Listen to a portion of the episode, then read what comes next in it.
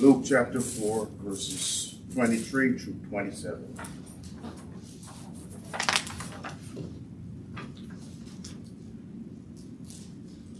Beginning at verse twenty-three, and he said unto them, ye will surely say unto me this proverb, Physician, heal thyself.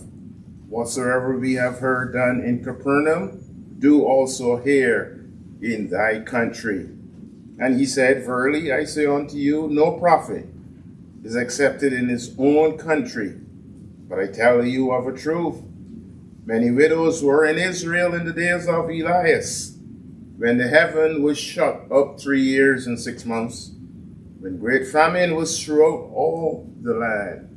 But unto none of them was Elias sent, save unto Sarepta, a city of Sidon, unto a woman that was a widow. And many lepers were in Israel in the time of Eliseus, the prophet, and none of them was cleansed, saving Naaman the Syrian. This is God's word. Well, we're looking at the Lord's first appearance in public ministry as recorded in Luke's gospel. Mark also referred to this, Mark chapter six, but it wasn't as detailed. It was a setting of public worship. Our study from this passage has a hermeneutical, a homiletical, or an hermeneutical intent. Um, I said that at the beginning.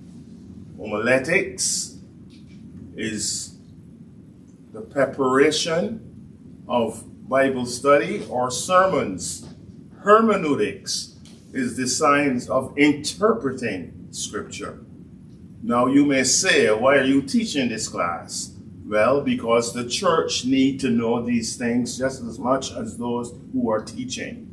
Um, you need to know these things. You need to know if a pastor has correct hermeneutics and homiletics when he stand up.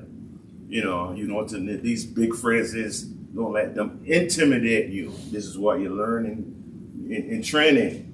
Um, but but the, even though it has this intent, it, this study is meant to be profitable for all who are reading the Bible and all who are studying the Bible. If you're teaching children, you should know these things that I'm sharing. If you're teaching a ladies' class, you should know these things. If you're teaching a Bible study, you should know them. And that's why I felt obligated to come here with, with these studies. I'm a listener, and I listen to, to, to, to, to, to those who speak. And, and and that's another reason I come with this class, with, with this with these series of studies. Since the scripture is profitable for training in righteousness, we are using this passage in Luke four as a gauge to how we ought to approach the ministry of God's word. Now, the Lord was given a book in Luke four. It was a scroll or a copy of Isaiah's prophecy. We all know this. And we noted four things in the Lord's public ministry of the word in the synagogue. And I hope you remember these four things if you sat in this class with the two messages I shared. I shared proclamation, exposition, application, and the disposition of those present in the synagogue. And most likely, I wouldn't get to that. In our first study, we look at proclamation when the Lord Jesus stood up, and we explain what it means to stand. Uh, he, just, he stood up, yeah, but I explained that. We are told that he opened the book. And you know what it means to open the book. He proclaimed the words of Isaiah sixty-one. Second, we are told that he sat down.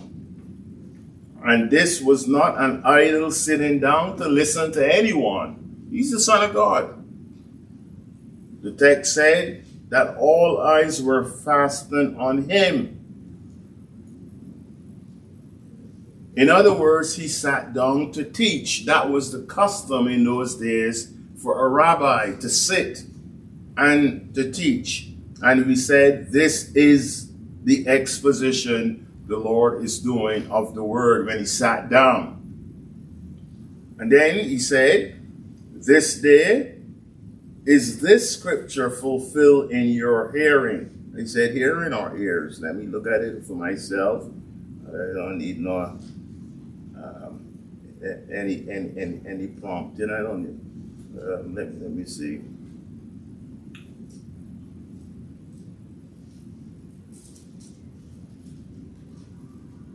In your ears.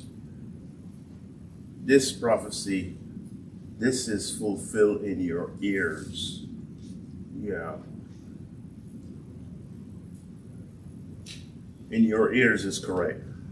Exposition of the scripture point others to the Lord Jesus Christ. This scripture is fulfilled in your ears.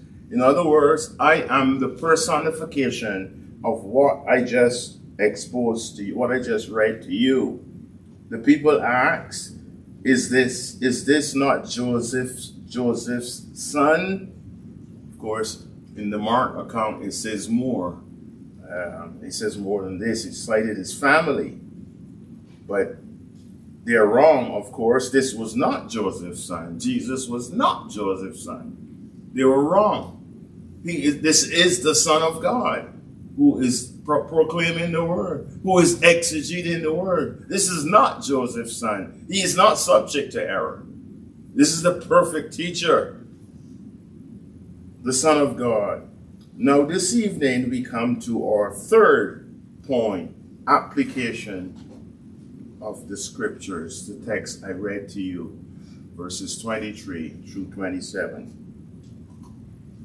Application of the scriptures. A famous pastor once said that exposition without application is like a house without a front door, or is like a highway without an exit ramp. House without a front door, you can't get in, you can't get out. A highway without an exit ramp, you don't know where to get off. And if I am one that is bringing the word of God, explaining the word of God with no application, your preaching is like a house without a front door, or a highway without an exit ramp. Nobody knows where to go after you finish. It, it is a reminder of what the prophet Jeremiah said in his days about the prophets. He says, for they have healed the hurt of the daughter of my people slightly, saying, peace, peace, when there was no peace. Now, applications should not be general. They should be specific in applications. They should be specific. What Jeremiah was saying is that the prophets were not addressing the sins in the congregation. They were everybody's friend. They were talking around the issues and not speaking about the issues. In the Lord's exposition, he made an application that can be divided into at least three parts, and I will list them. I had four, but I would not be able to cover four. So I would weave one of them into the three. First, his application was immediate. Verses twenty-three and twenty-four. Look at verse twenty-three. And he said unto them, ye will surely say unto me this proverb, physician, heal thyself. Whatsoever we have heard done in Capernaum, do also here in thy country. This is an application. Application of the scriptures in one's exposition varies. Let me explain.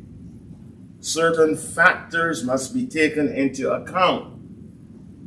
The culture you are proclaiming the word of God to, I cannot make the same applications here as I would make in Memberi, but I can make this, I have to make the same exposition, but not the same applications. You understand what I'm saying, Brother Offney?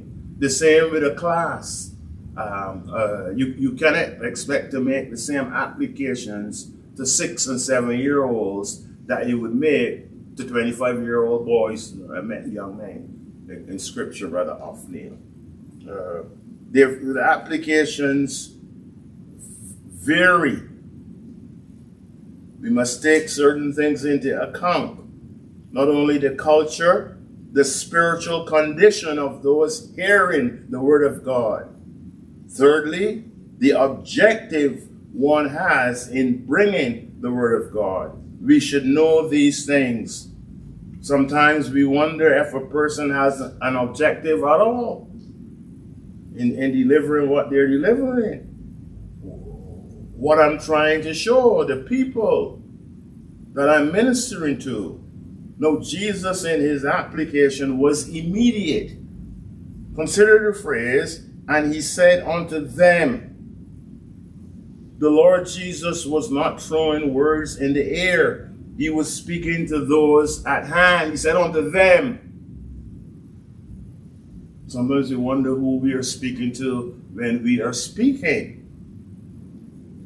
This is what immediate application does. Immediate application addresses the need at hand. He said two things unto them. You will surely say unto me this proverb, Physician, heal thyself.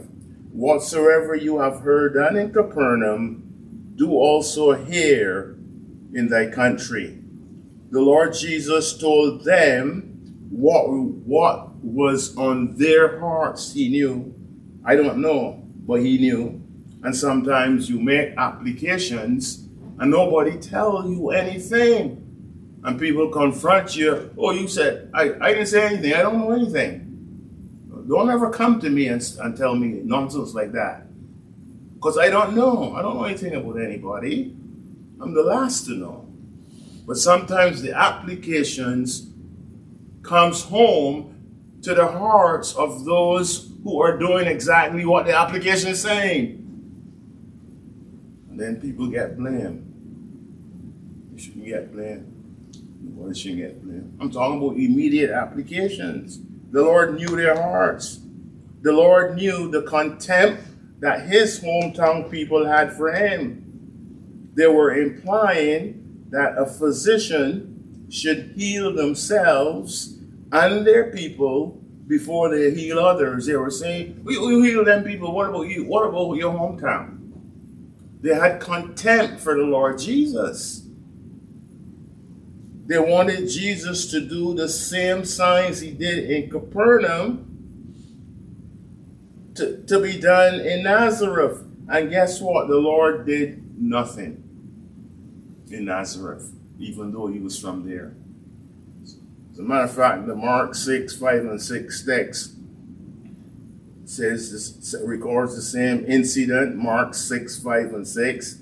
It says, no, he could do no mighty work there, except that he laid his hands on a few sick people and healed them. And he marveled because of their unbelief. Then he went about the villages in a circuit teaching. And you could read the broader context of the Mark account, but Jesus did nothing in his hometown. Not that because he couldn't, but because of the hardness of the hearts of his own people. Now we should pay attention to this because history is repeating itself in our very church. Um, we should pay close attention. Um, and this is the beauty of the Word of God, and especially with immediate applications. He said in verse twenty-four, Verily I say unto you, no prophet is accepted in his own country. You see how he's making immediate applications? No prophet, including me, is accepted in his own country. Second person plural is used again in this text. Notice verse twenty-four clearly. He says, verily I say unto you, he was not general. I, I am speaking to you. The Lord was not speaking to himself. He was addressing the people in the synagogue at Nazareth where he grew up. There are many applications recorded in the New Testament, many um, that you can look at, especially from the apostles who taught and preached.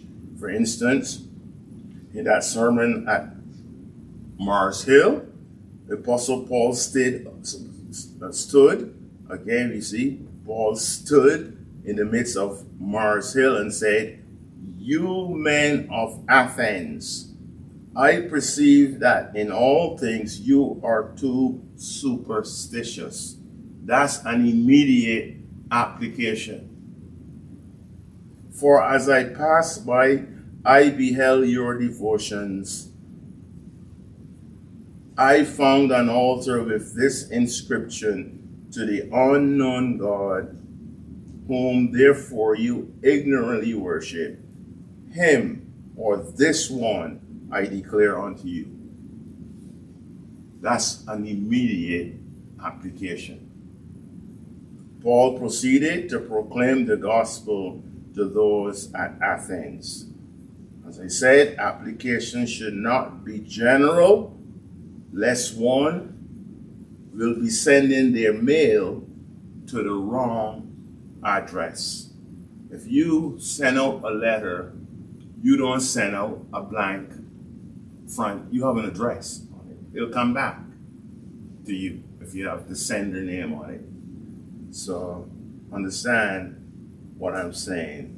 There is a difference between immediate and personal targeted applications. Targeted applications is when one singles out someone. That's wrong. That's taboo. That's gutter preaching.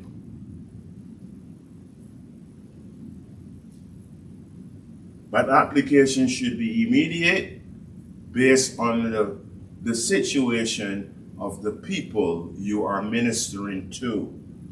I hope that we pick up on these things, that our skills would be sharpened. We, we read in the Old Testament when Nathan the prophet confronted David the king. He made an immediate application. You and I would have been afraid of, of, the, of the king. Uh, I, I, I can't. You know, he, he, he preached the gospel, he, he gave a parable, um, and, and David was read. He understood it quite well. But when it came to the immediate application, David broke. And this is the beauty of making immediate applications.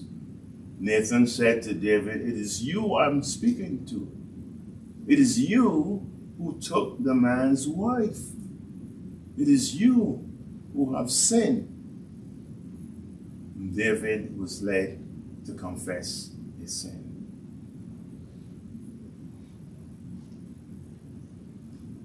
So the first thing we see here in this um, presenting this exegesis by Jesus, we see the first thing, he, his application was immediate. The second thing we see in our Lord's application is that it was historical. It was historical, verses twenty-five and twenty-six. Now, when we say historical, we are referring to biblical and not secular history. The Lord referred to history in the Bible, which is meant to convey a spiritual message. Verse twenty-five says, "But I tell you of a truth, many widows were in Israel in the days of Elias," and this obviously is Elijah, "when the heaven was shut up three years and six months, when great famine was throughout all the land. Now, from this statement, we can see that our Lord valued the scripture as truth. He didn't pick out Plato or one of those, or commentary. He, this historical application was the scripture. And notice what he said, but I tell you a truth. The Bible we preach and teach must be viewed as the truth. And some men preach and teach the Bible, and it is not the truth to them. They don't believe it because they don't do it. They ain't doing it. And Jesus was very clear, but I tell you a truth. Some people do not believe what they're reading is truth. You can teach a Sunday school class and not believe what you're teaching. And this is dangerous. The Lord is reminded, reminding his hearers of that time when there was a famine in Israel. He was also reminding them of the days of Elisha, the successor of Elijah. There were historical prophets. There were real men. In modern applications, we can be historical in referring to the prophets as well. I love the prophet, especially Isaiah. Things have not changed much in our day. Things have not changed at all. Verses twenty-six and twenty-seven goes on. But unto none of them was Elijah sent, except unto Sarepta, a city of Sodom, unto a woman that was a widow, and many lepers were in the time of Eli Eliseus, the prophet, and none of them was cleansed, saving Naaman, the Syrian.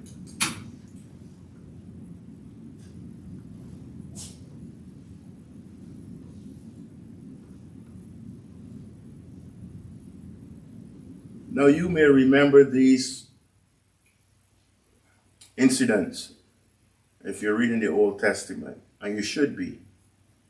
Elijah was sent to a widow of Zarephath, and Elisha healed Naaman the Syrian from leprosy. These individuals were outsiders of the kingdom. So the Lord is quite deliberate in saying what he's saying. He was, he was telling them, look, um, the Lord didn't necessarily send me to you, Jews. He sent me to the Gentiles. This is what he's implying, because these two were Gentiles.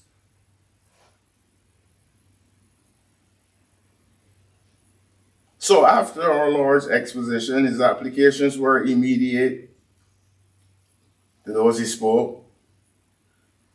Second, he was historical. But thirdly, I come to the last point, and this is maybe as far as I will go this evening. Um, the third point, he was illustrative. And I get this point out of the substance that I just looked at. Illustrative. And this is another way of exposition. Illustrations. Illustrations found in the scriptures. The history that Jesus brought to attention was also illustrative of truths, many truths. The Lord was showing that his ministry was not necessarily for the Jews. And that is why he cited the widow to the north of Israel and Naaman the Syrian. They understood what he was saying. That's what angered them. He was given an illustration of his ministry. Jesus was not a national savior, but he came as the savior of the world. He says, but I tell you a truth. Many widows were in Israel in the days of Elias, when the heaven was shut up three years and six months, when great famine was throughout all the land. But unto none of them was Elias sent, except Zarephath, the city of Sidon, unto a woman that was a widow. And this is another clue in the illustration. We are widows. He is sent to us. We are orphans. This is the illustration he's given us. But you have to pick it out yourself. It was illustrative of the prevailing condition in Israel that day. There were many widows. There were pictures of the nation of Israel who had no husband. And if you're unsaved, that's you and that's you and me. Orphan, widow. And his, his illustrations are dripping with truth. Behold, I tell you a truth. The second thing in the illustration in this prevailing condition was famine in the land. There's a famine also here. And he has come with the bread of life in this famine. So his preaching, his exposition was not only immediate, it was illustrative.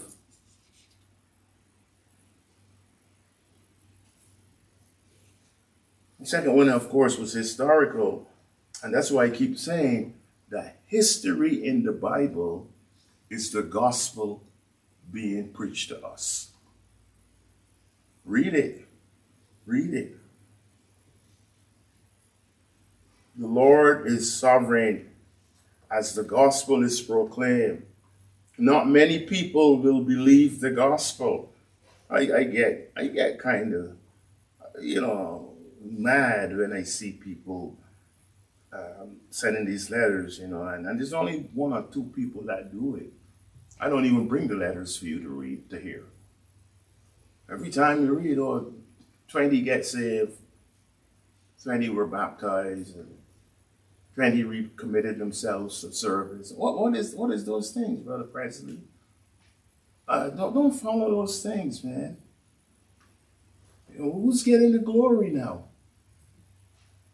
We'll stay away from that numbers game.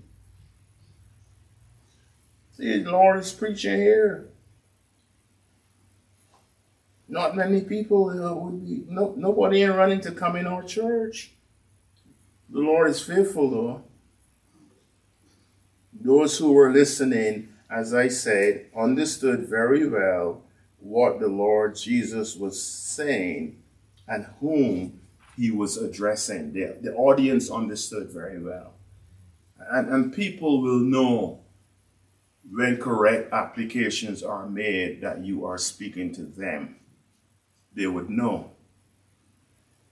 Well, of course, we should get to the fourth point with disposition, because this is another, this is another, um, another, another point that I, I may not, not get back to. But verse, verse twenty-eight introduced the disposition where we read, and all there in the synagogue, when they heard these things, were filled with wrath. Here you see the disposition surface of the people in that. Why were they filled with wrath? Anger, that's the word.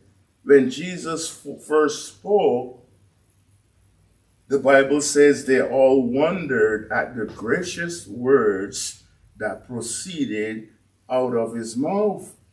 Yes, the Bible contained gracious words. But the meaning of the gracious words we may not like. That was the problem. When he, when he resorted to the application, they became angry. The psalmist says, Great peace have they which love thy law, and nothing shall offend them. Psalm one nineteen, one sixty-five. The exposition and application of the scriptures should not offend one who loves the gospel. It should never offend them. And some people in our church are offended when they are corrected, especially when you correct them one on one. Preach to me from there, but don't come to me and correct me. So what's the point in you being a Christian? Great peace have they which love thy law, or the gospel, and nothing shall offend them. Nothing. The good things, the bad things. The exposition of scripture and the application should not offend a person that loves the gospel. It is only the lost, stubborn sinner that will be offended by application from the scripture. The method of the perfect minister, the Lord Jesus, should be helpful to those who are sharing the scriptures. I give you three logs in application. Proclamation is important. How shall they hear without a preacher? And how shall we preach except we be sent? But proclamation is general for all. Exposition and application are for those under the word, those who are seated, those who worship, those who are regular. Application is for you, and some of us can't even be regular. We are cheating ourselves of the Word of God. And as I said many times, and I say it again, people of this sort may not even be converted. They may have made a decision, but that, that doesn't mean anything. How could we read the Bible and study the Bible, hear the Bible explained, and remain the same way? It is beyond me. Application should be immediate, or let me put it another way, relative, historical, illustrative, that we can understand what is being taught to us. But the warning is that many may be as those in Nazareth who stiffened themselves against the word because it came from one of their own, Jesus of Nazareth. And that is one of the problems with the church. One of their own dare to tell them what the scripture said. May this not happen to anyone here. Let's pray.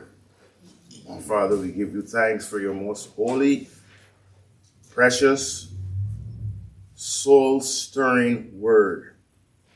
And we look at the preacher, the very God of the universe, where we were able to pick apart these words to see how you rightly divide the word of truth. Help us in our endeavor to serve you, to be people of the Word of God, people who are not afraid to speak the Word, but let us be careful that we are pointing one finger at others and four back at ourselves. We pray you will help us to live exemplary lives before our people, that they may see Christ and that they may glorify him. We pray in Jesus' name. Amen.